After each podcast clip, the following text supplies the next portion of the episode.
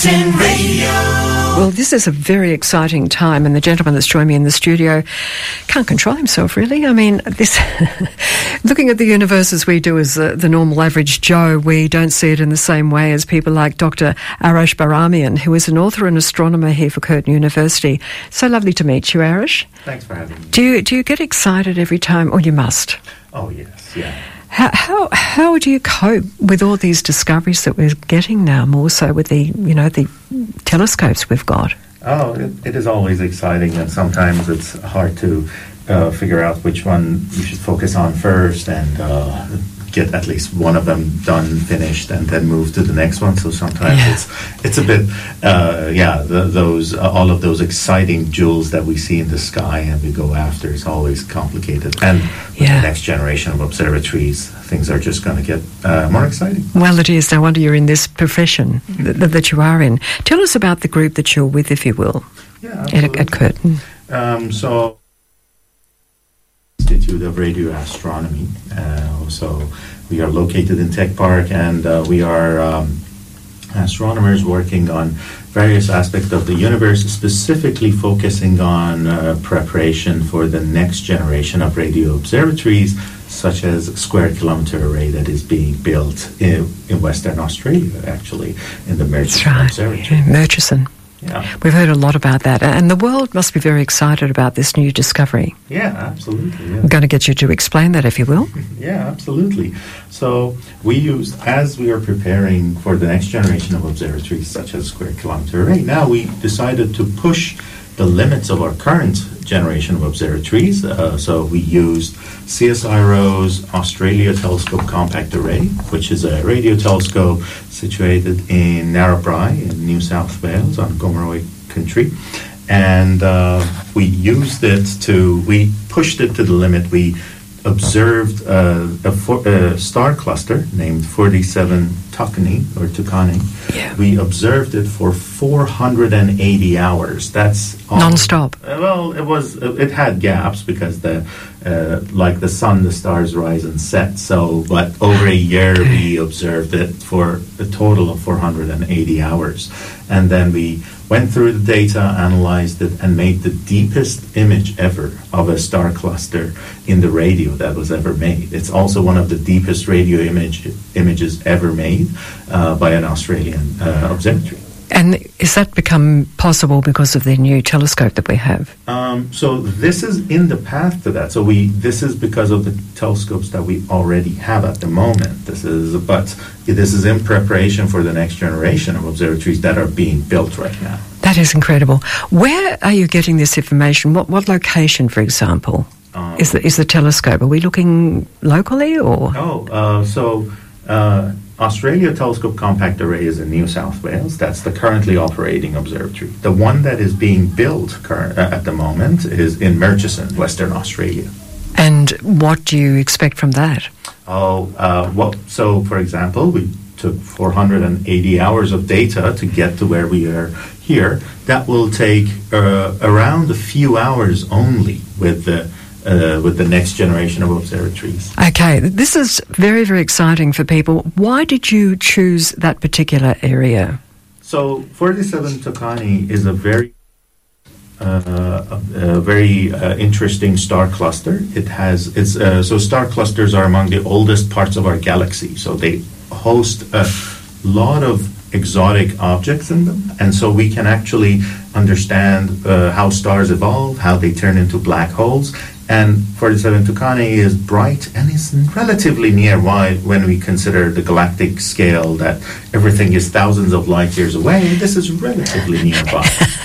you say thousands of light years away, so it's something we should really quite understand. That's phenomenal, isn't it? Yeah, yeah, it is. So uh, light year is, as uh, as as the name suggests, is the amount of distance that light travels in a year. So it's quite a lot. So our galaxy is tens of thousands of light years in its diameter. So even we, if we were to travel across it, it will take us tens of thousands of years. Okay. And then this cluster is only a few thousand light years away, so we can actually, uh, it, it is relatively nearby. And so we observed it for a long time because we knew there are a lot of exciting objects in it. A lot of black holes. Okay, so apart from black holes, you say exciting objects. What what can you share with Ah, that? So there are um, so the other things that are in that cluster are neutron stars. So these are dense remnants uh, of stars after they go through stages of life and they die.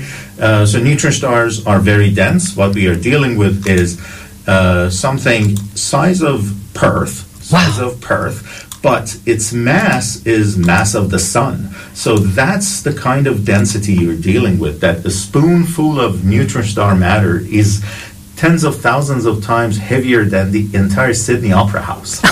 Oh my gosh. With all this information that you've got thus far, Mm-hmm. and obviously in the future you're going to go even further into this area, what would be the next project? Oh, so there are a couple of different uh, directions that we are going. One is looking at other star clusters that are that we can actually uh, explore with similar sensitivity we, uh, and uh, hit them with the current generation of observatories. Right. The other thing we want to go after is We're just going to swap microphones with you. We're having a bit of a problem. We'll just see with them. Say hello.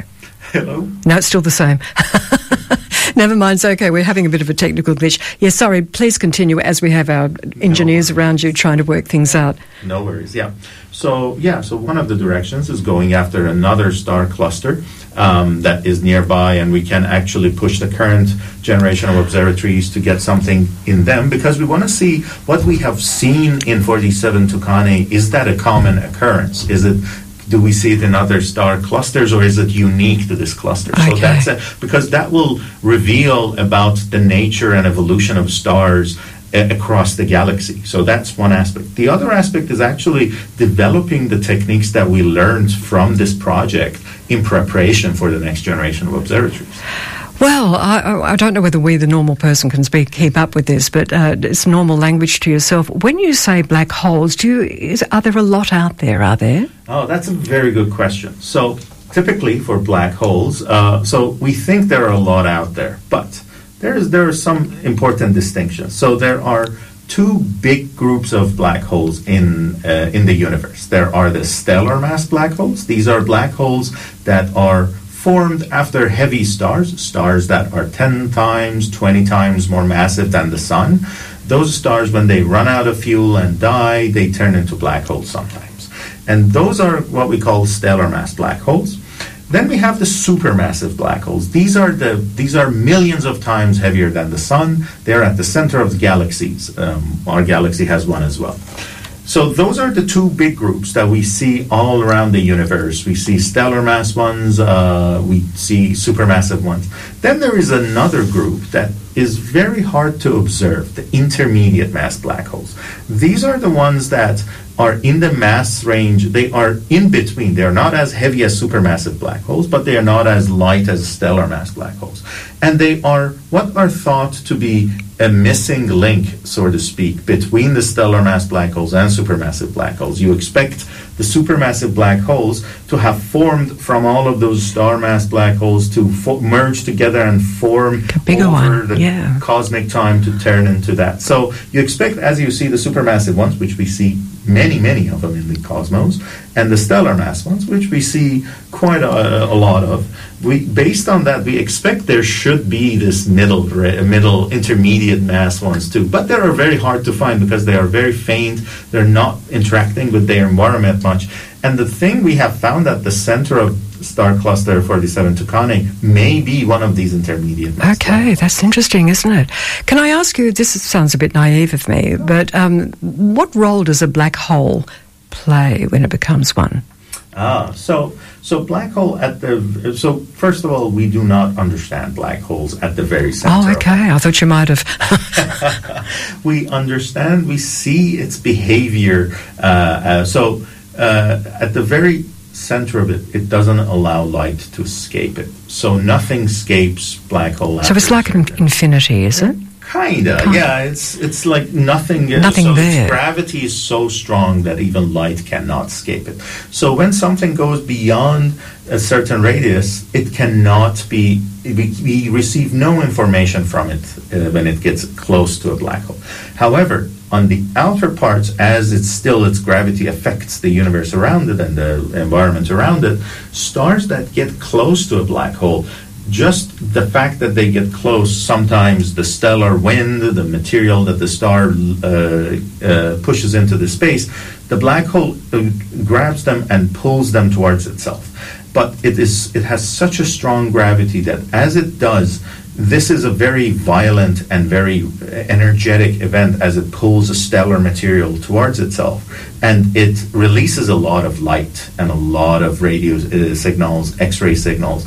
And that's the way we actually find them. Okay. now uh, what is their role in the in our understanding of our galaxy? The thing is that black holes are the end stage of life for heavy stars. So if we understand how many of them are in our galaxy, we understand how stars form and evolve, how our galaxy And how long they evolves. last. Exactly. Okay. yeah. Any idea how long a star would normally last? Ah, so it, it we have some good ideas about that. So stars that are very light.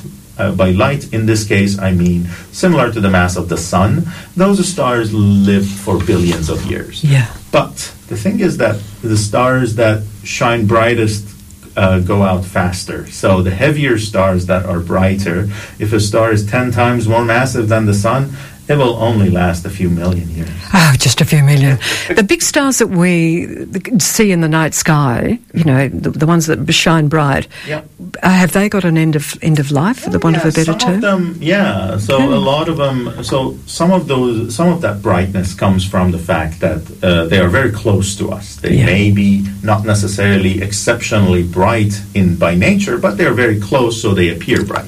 However, there are stars around that actually are. Uh, uh, uh, astronomers predict that may actually be near the end, end stage of their life. When will they? Uh, well, will the star actually die? Well, we don't know. It might be tonight. It might be ten thousand years. But you'll be watching, right? We will be watching.